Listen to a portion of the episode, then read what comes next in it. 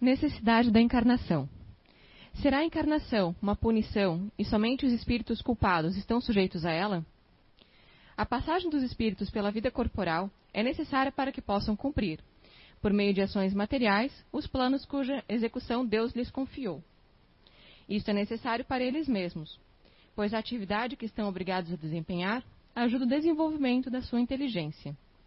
Deus, sendo soberanamente justo, considera igualmente todos os seus filhos.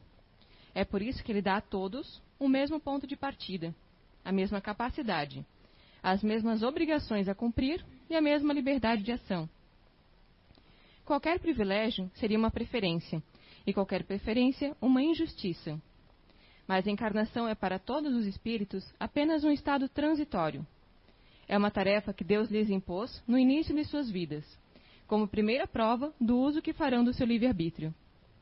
Aqueles que cumprem essa tarefa com zelo vencem mais rapidamente e de maneira menos aflitiva esses primeiros degraus da iniciação e colhem mais cedo os frutos do seu trabalho.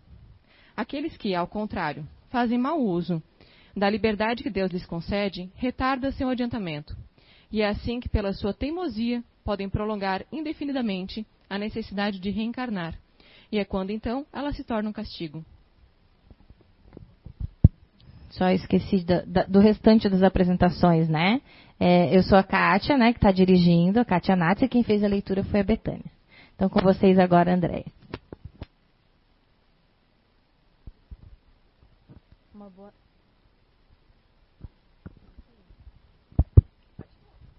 Uma boa noite a todos. Boa noite a todos. Primeiramente, eu quero pedir desculpas, porque eu não sou acostumada com microfone. Então, eu vou precisar desenvolver bastante habilidade aqui, que vai ser mexer com esse equipamento, mais o microfone e ainda olhar para os slides. Vai ser divertido. É um desafio. Então, que possamos, nesses instantes, aproveitarmos a harmonia dessa casa que nos acolhe, para darmos continuidade no nosso processo de conhecimento interior e de harmonização interior, que é o objetivo de todos nós aqui nessa noite. Buscar o alimento espiritual. E a gente vai conversar nesse tempo de aproximadamente 45 minutos ao máximo, que eu vou tentar cumprir, sobre um assunto muito legal, que é o nosso fazermos uma viagem para dentro de nós, reconhecendo em nós mesmos alguns comportamentos e algumas fragilidades que todos nós trazemos ainda enquanto espíritos imperfeitos, espíritos que pertencem ainda à ordem de um planeta de provas e expiações, que é a classificação que os espíritos trouxeram a Allan Kardec, trabalhada no Evangelho segundo o Espiritismo, de espíritos que precisam ainda, que somos todos nós, passarmos pelas provas das reencarnações. Espiarmos o nosso passado e passarmos por determinadas provas que nos possibilitem sairmos dessa reencarnação muito melhores, muito mais brilhosos, com o nosso coração cheio de luz do que quando chegamos. Esse é o nosso grande desejo, que realmente nós possamos aproveitarmos essa bela oportunidade que a Previdência Divina nos concedeu, onde tantos irmãos aguardam no mundo espiritual para poder reencarnar. Ainda há pouco eu falava com a colega sobre que ela é trigêmeas, né? Nasceu com duas irmãs, coladinhas aí, três irmãs dentro de um útero só. E que eu disse, nossa, a providência divina aproveitou, porque do jeito que as coisas andam, pelo número de filho que os casais atuais estão tendo, vai ser bem difícil a gente poder voltar. Então, por isso que talvez a espiritualidade já esteja mandando em gêmeos, trigêmeos, mandar tudo numa vez só, para não perder a oportunidade. Então, agora a gente vai refletir sobre uma passagem de Jesus, que está narrada no Evangelho de Lucas, capítulo 18, versículos 15 a 17. Traziam-lhe também as crianças para que as tocasse, e os discípulos, vendo-os, os repreendiam.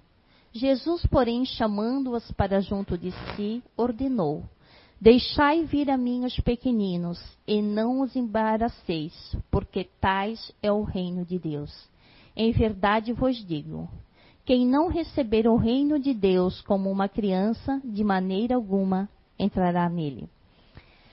Essa passagem é muito curiosa, porque quando nós interpretamos essa passagem sem a luz que a doutrina espírita, sem a luz do espiritismo, a gente pode cair no erro de interpretar ela erroneamente, acreditando de que Jesus estaria dizendo que as crianças são ingênuas e para que a gente pudesse alcançar o reino dos céus, nós teríamos que ter um coração puro, ingênuo, tal qual as crianças, o que não é verdade, porque todos nós sabemos de que as crianças não são ingênuas, de que elas não têm um coração tão puro, tanto quanto a gente acha que elas têm.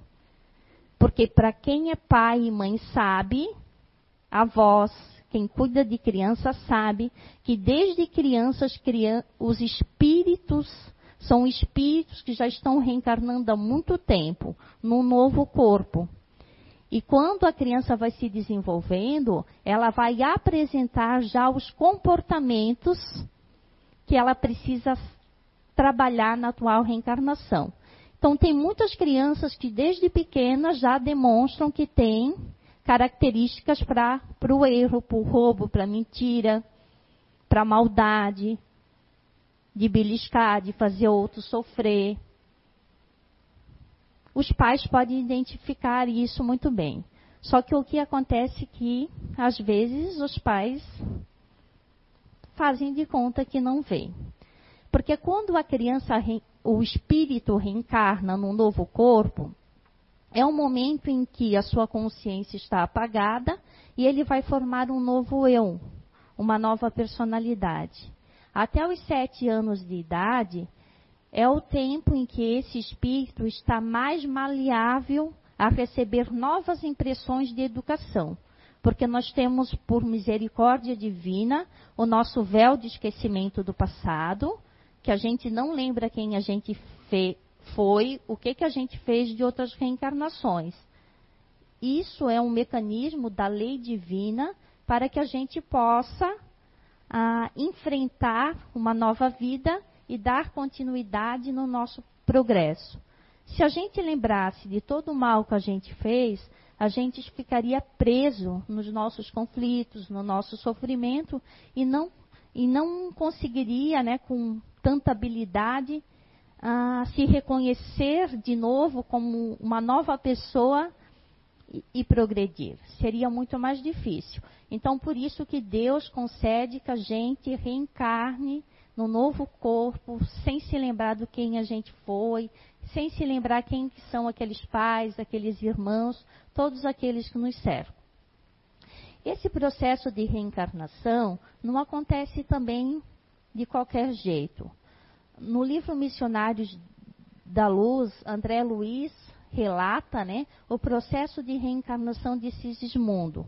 É uma obra excelente para quem gosta de conhecer o mundo espiritual, para quem gosta de começar a desenvolver, através da leitura, todos os recursos que a espiritualidade trabalha em prol de nós. As obras de André Luiz são excelentes para que a gente possa ir desenvolvendo toda essa nossa visão espiritual. Então, nesse livro, quando André Luiz vai relatar o processo da reencarnação de Sigismundo, a gente verifica lá que aproximadamente movimentam-se 40 espíritos do plano espiritual para a vinda de Sigismundo na Terra, Sigismundo é um espírito que vai reencarnar, que é inimigo do pai, né, que vai ser o pai. Então, no processo de aproximação espiritual, já se começa se ter alguns desajustes energéticos. E graças à mãe, o filho, o outro menor, que já estava reencarnado através da prece e da prática do bem, a fidelidade da mãe, mantendo firme a sua fé, eles conseguem, então, aproximar os dois para que o pai aceite, então, receber Sigismundo como seu filho. Então, é um capítulo excelente para que a gente possa, de fato, reconhecer todo o trabalho que se envolve para que uma criança possa reencarnar. E a gente pode pensar, para que nós possamos reencarnar, quantos espíritos trabalham, operam até hoje para que a gente tenha êxito na nossa reencarnação? Quantos espíritos o tempo inteiro estão movimentando as suas forças, nos conduzindo a prática do bem, para que a gente realmente aproveite o nosso processo de reencarnação. Então, nessa passagem de Jesus, a gente pode verificar de que Jesus coloca uma condição para que a gente consiga alcançar o reino dos céus. Deixar vir a mim os pequeninos, e não os embaraceis, porque tais é o reino dos céus. Em verdade vos digo, quem não receber o reino de Deus como uma criança, de maneira nenhuma entrará no reino dos céus.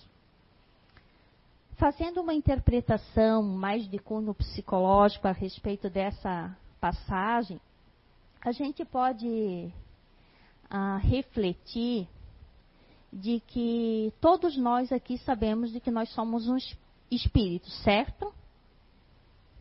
Alguém tem alguma dúvida que nós somos espíritos? Nós somos uma alma ou um espírito, certo?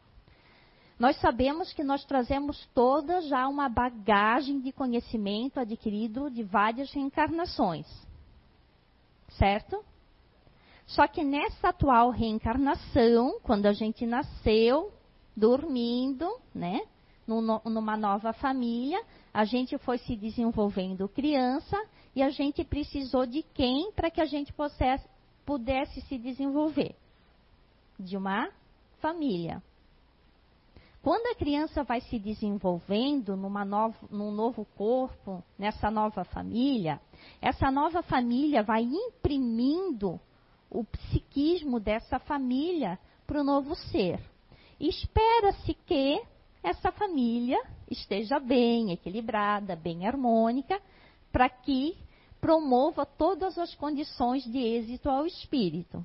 Só que como nós ainda fazemos parte de desequilíbrios, de perturbações, quem aqui não é perturbado? Todos nós somos, né, perturbados. Só que, em alguns momentos, a gente consegue retomar rapidamente, em alguns momentos a gente mantém o maior tempo na perturbação. O grande problema nosso é o tempo que a gente permanece perturbado. Porque ser perturbado num planeta de perturbados não é nada fora da casinha. O problema é o tempo que a gente permanece. Então, o convite é para que nós possamos nos autoconhecer, para que a gente limite o tempo da perturbação. Não existe processo de progresso sem autoconhecimento. Não existe evolução e ascensão e conhecer o reino dos céus se não fizermos a viagem interior. E é sobre isso que a gente vai refletir agora. Na questão 382 do Livro dos Espíritos, Kardec indaga aos espíritos: durante a infância, sofre o espírito encarnado em consequência do constrangimento que a imperfeição dos órgãos lhe impõe? Não. Esse estado corresponde a uma necessidade. Está na ordem da natureza e de acordo com os ditas da providência. É um período de repouso do espírito. Então, é isso que eu já falei antes, né? Que o espírito está repousando na fase da infância, ali de bebê, desde o desenvolvimento do feto no útero ainda, e a fase do bebê ainda, ele está adormecido, como que num sonho. É uma fase necessária para que os órgãos se desenvolvam, para o espírito depois poder se manifestar. À medida que os órgãos vão se desenvolvendo, o espírito vai expressar o seu pensamento.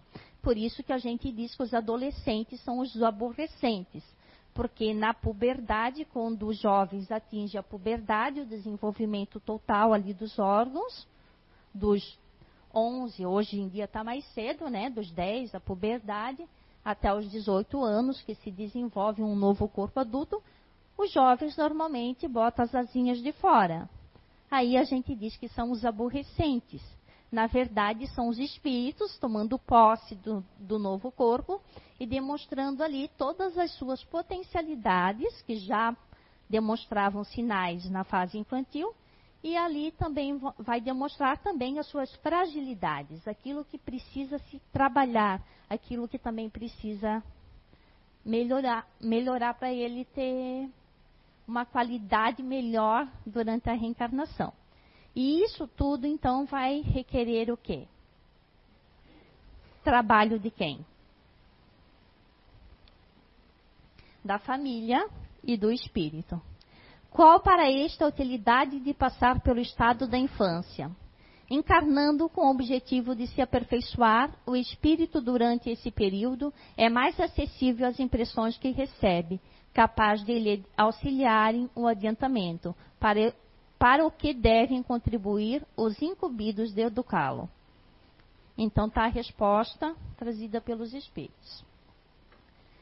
Então, nesse novo corpo, nessa nova personalidade que cada um se reconhece aqui, que tem um nome, não é assim? Nós não temos uma identidade, um nome. Nos reconhecemos por um nome, só que a gente sabe que a gente não é só isso. Eu sou muito mais do que a Andréia do Amaral, né? Eu sou um espírito imortal que trago uma carga, né, de conhecimento de outras reencarnações, mas também de fragilidades que eu preciso superar. E quando nós reencarnamos, nós vamos formar esse nosso novo ego, essa nossa nova personalidade, a quem nós vamos dar o nome que os nossos pais escolheram. Só que nesse processo de desenvolvimento desse nosso novo eu, nosso novo ego, nós vamos sofrer as influências da educação e do meio, tanto da sociedade quanto da família. E, como eu comentava antes, espera-se que os pais tenham êxito, mas nem sempre isso acontece. Então, qualquer fragilidade que acontece no desenvolvimento do bebê, desde a concepção, desde o desejo dos pais sobre aquele ser que está se desenvolvendo no útero, nós já estamos imprimindo o nosso psiquismo sobre aquele ser que está reencarnando. Então, o bebê, ele não é alguém que não sabe nada. Ele não tem a consciência de quem ele é, mas ele recebe as impressões desde a gestação. Ou seja, ainda antes da gestação, ele já recebe as impressões da família.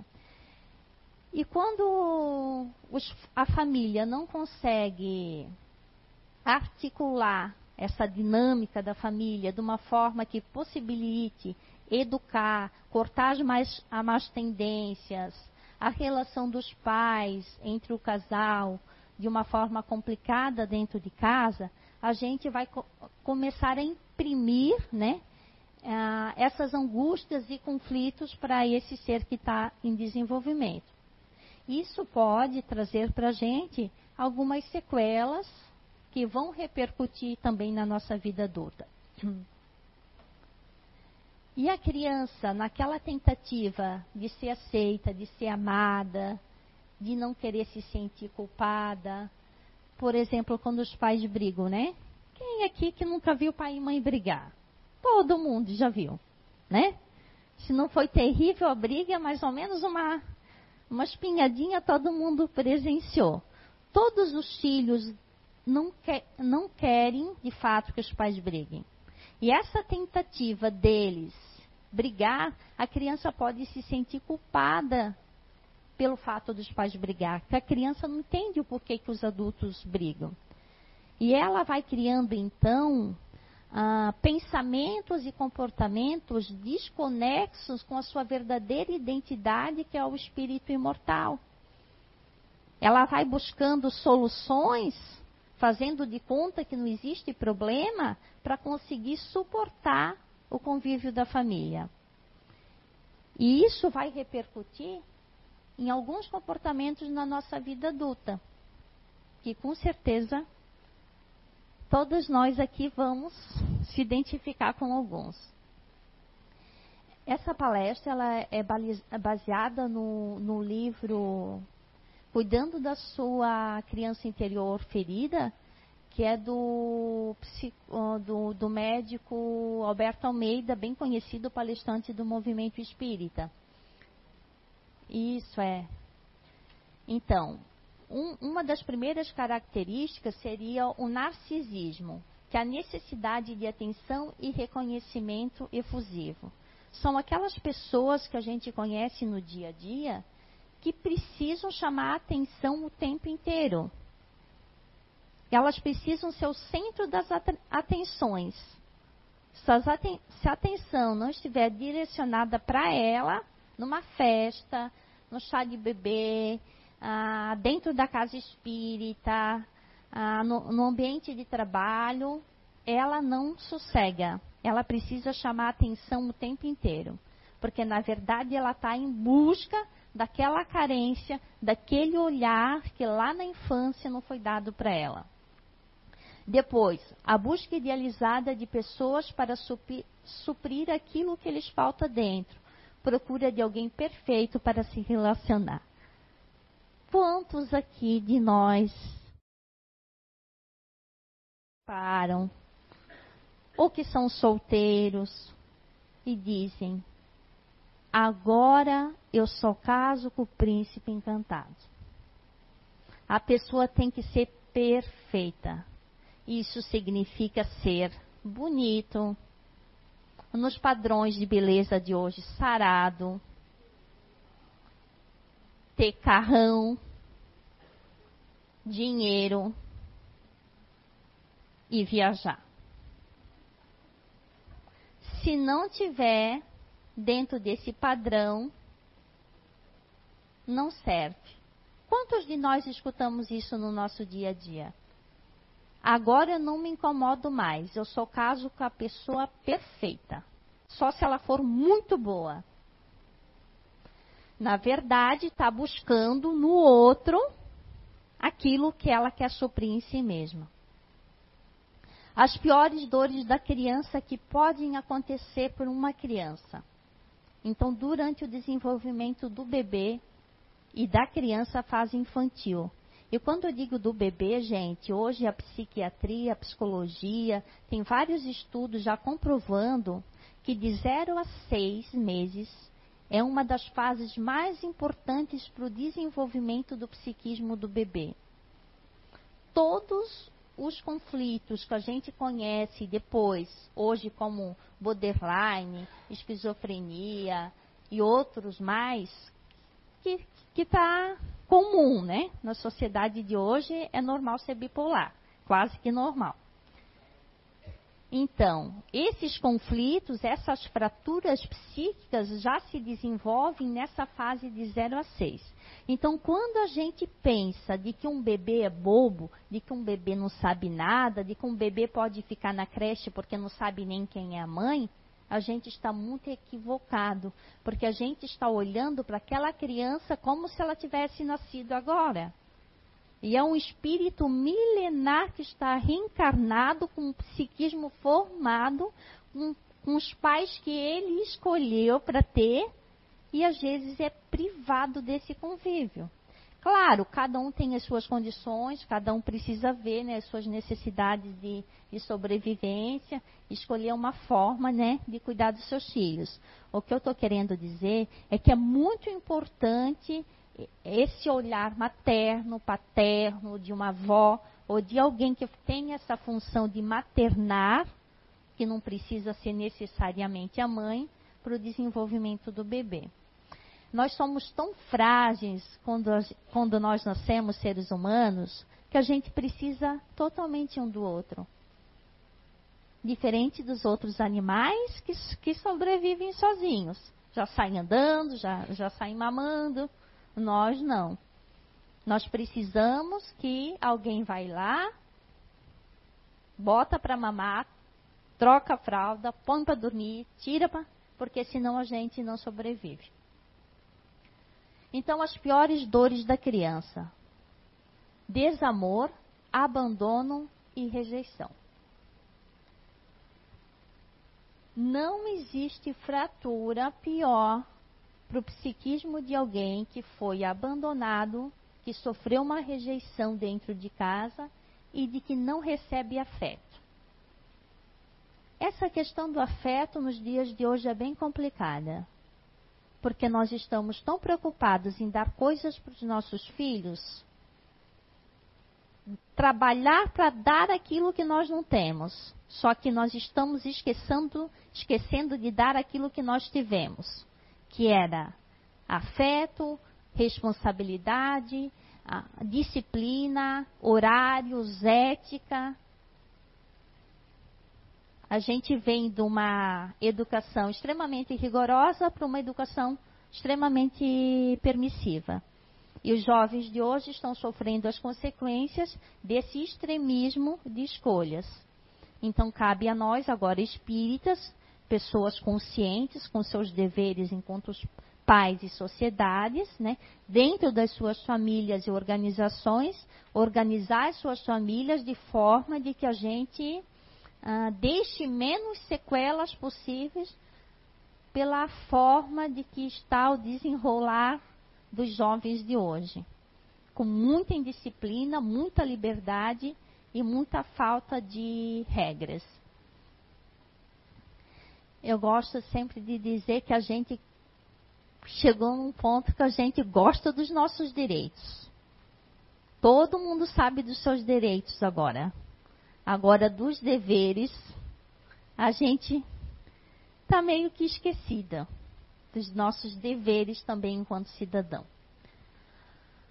A compulsão, quando nós sentimos compulsão por algo, pode ser pela comida, pode ser pelo sexo, pode ser por uma outra droga, pode ser por compras, pode ser por estudo excessivo.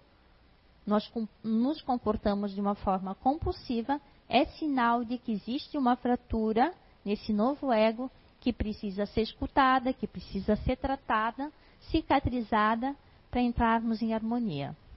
Emoções alteradas.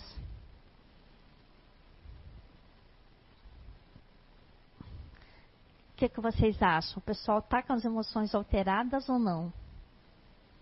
No trânsito, o que é que vocês acham? Tá tranquilo?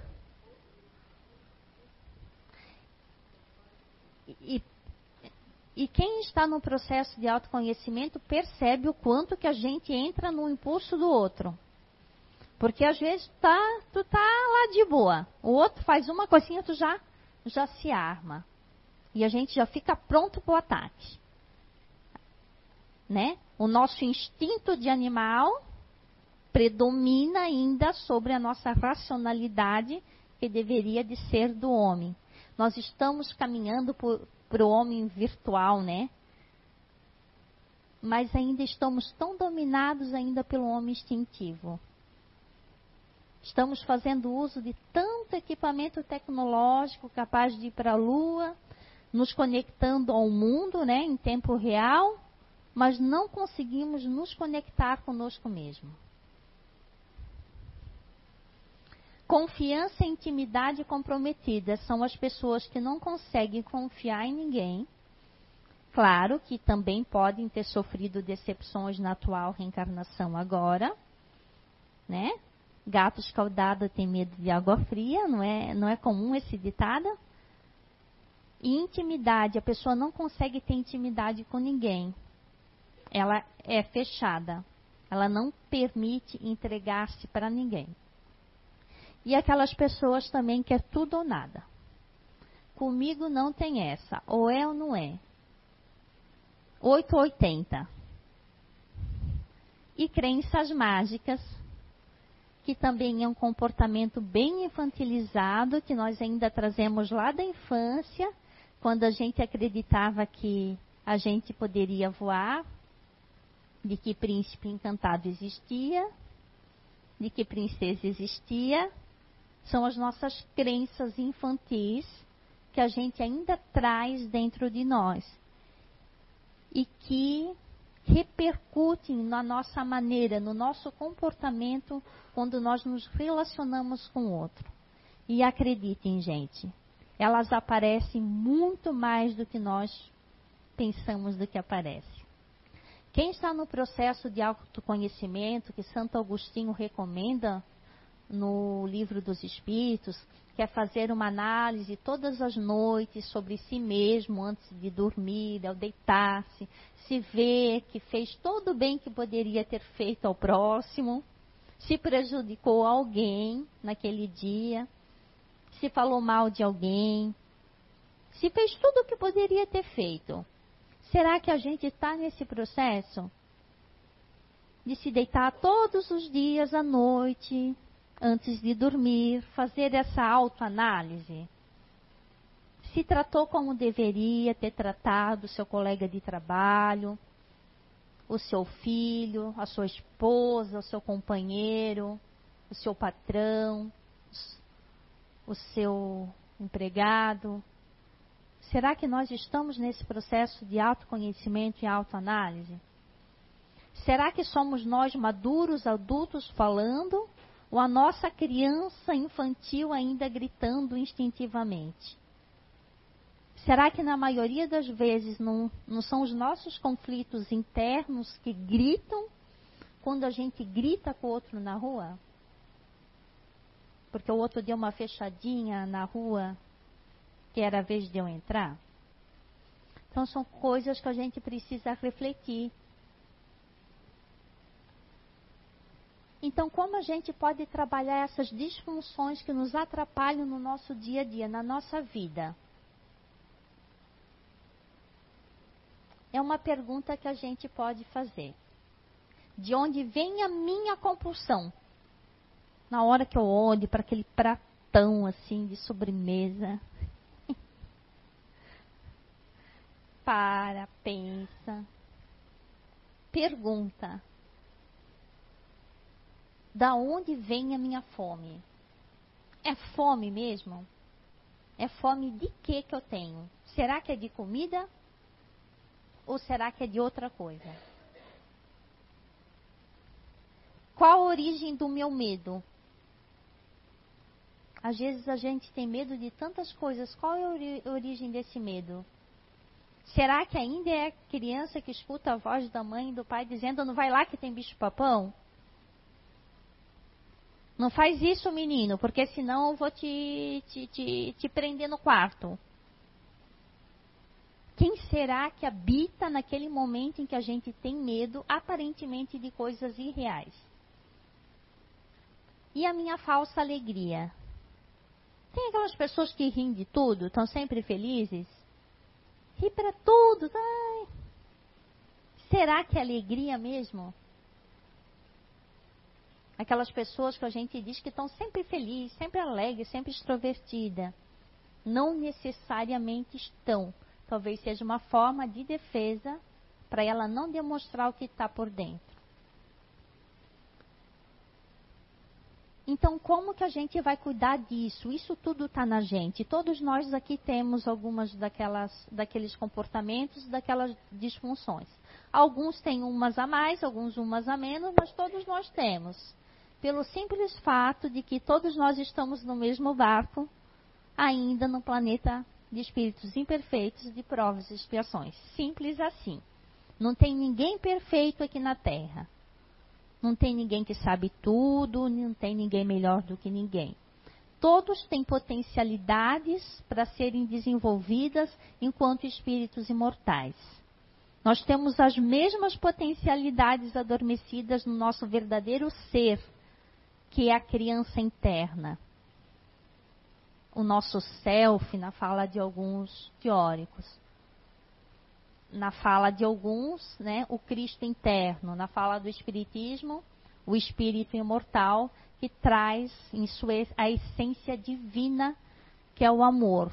Todos somos herdeiros desse amor. Em cada reencarnação nós vamos aflorando, vamos afinando a nossa relação com a afetividade e com a amorosidade. E para que a gente possa alinhar aqueles conflitos que todos nós carregamos, existem algumas dicas. Que a primeira é identificar de que existe. Não existe melhora sem identificação. Eu sei que existe, não. Eu sei que eu sou compulsiva por comprar roupa, sapato. Eu sei que eu sou.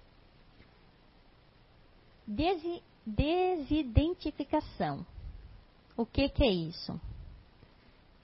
É nesse momento eu saber de que a personalidade Andréia é compulsiva por comprar roupa.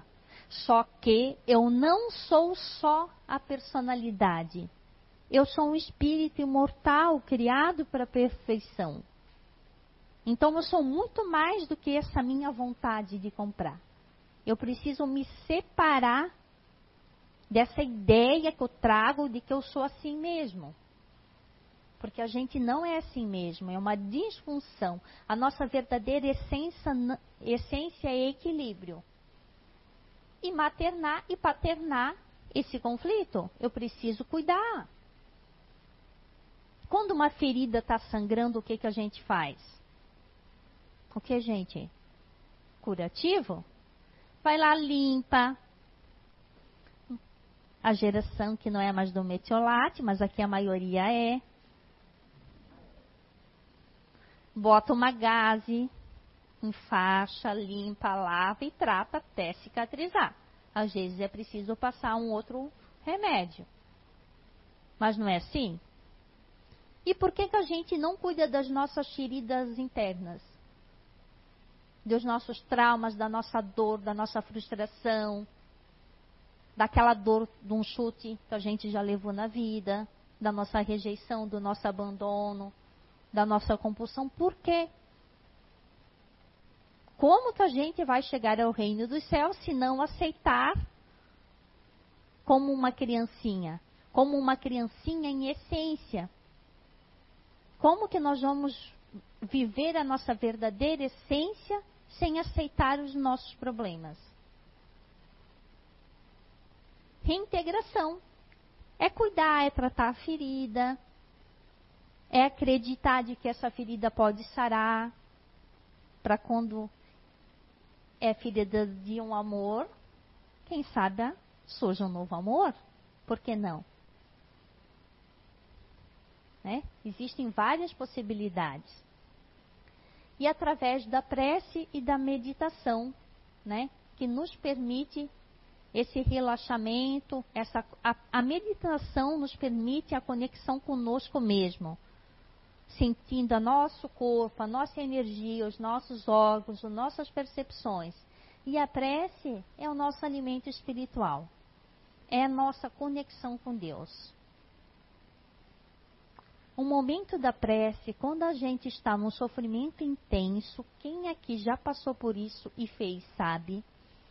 Que na hora que tu está naquele desespero, quando a dor da tua alma é muito maior do que qualquer outra dor física, estou falando de dor de alma, dor de quem enterra filho, de quem descobre uma traição, de alguém que não acreditava que aquela pessoa pudesse fazer aquilo e faz.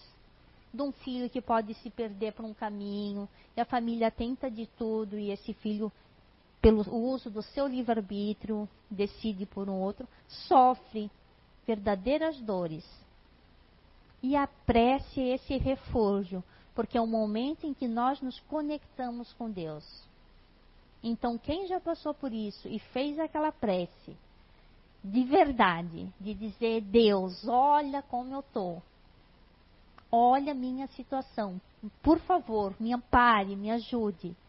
E sentiu o auxílio chegando. Quantos de nós já passou por isso nessa atual reencarnação e passamos diariamente?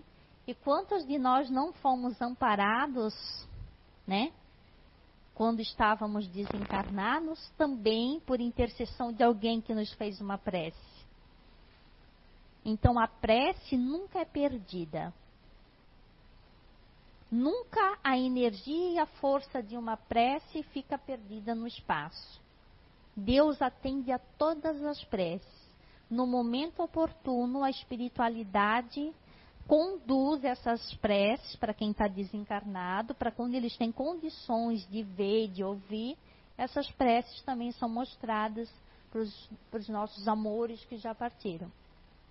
Por isso é importante a prática da prece, em favor de nós, agradecermos também pela vida, de agradecermos pela oportunidade da nossa reencarnação, para nos auxiliar curando as nossas dores, as nossas feridas, para que a gente saia dessa reencarnação muito melhor do que a gente chegou, e para todos aqueles que já partiram e aguardam, né, do lado de lá, a nossa chegada. E para todos aqueles também que não gostam tanto da nossa cara. Porque acredite, gente, nem todos topam a nossa cara. E não tem problema. O problema não é nosso, é dele. A gente não precisa ficar afetado com isso. Na hora a gente entra. Mas depois não. O problema deixa, é a pessoa. Então, até em favor desses que não topam muito a nossa cara, a gente também pode orar. E tem um efeito muito positivo na tua relação depois. Quando, eu gosto muito de lembrar de uma frase do Chico, que quando o Chico já estava ali na fase terminal da vida dele, com muito sofrimento, sempre teve problemas sérios de saúde, principalmente nos olhos, depois de todas aquelas psicografias de noites não dormidas, de muito trabalho intenso. Um dia ele disse, pô, mano, olha, eu não sei mais o que eu estou fazendo aqui na Terra, porque eu já posso partir, porque eu não sirvo mais para psicografar, não estou trabalhando mais, afinal de contas, o que eu vou fazer aqui? Aí o que o Emmanuel, esse anjo da guarda, olha, esse mentor Emmanuel não era fraco, né? O que ele disse para ele? Tu ainda podes fazer uma prece. Então, quando a gente acha que não pode fazer nada por uma pessoa que está perdida, que está no fundo do poço, que não tem mais jeito, a gente ainda pode fazer uma prece. Então, sempre a gente pode fazer alguma coisa.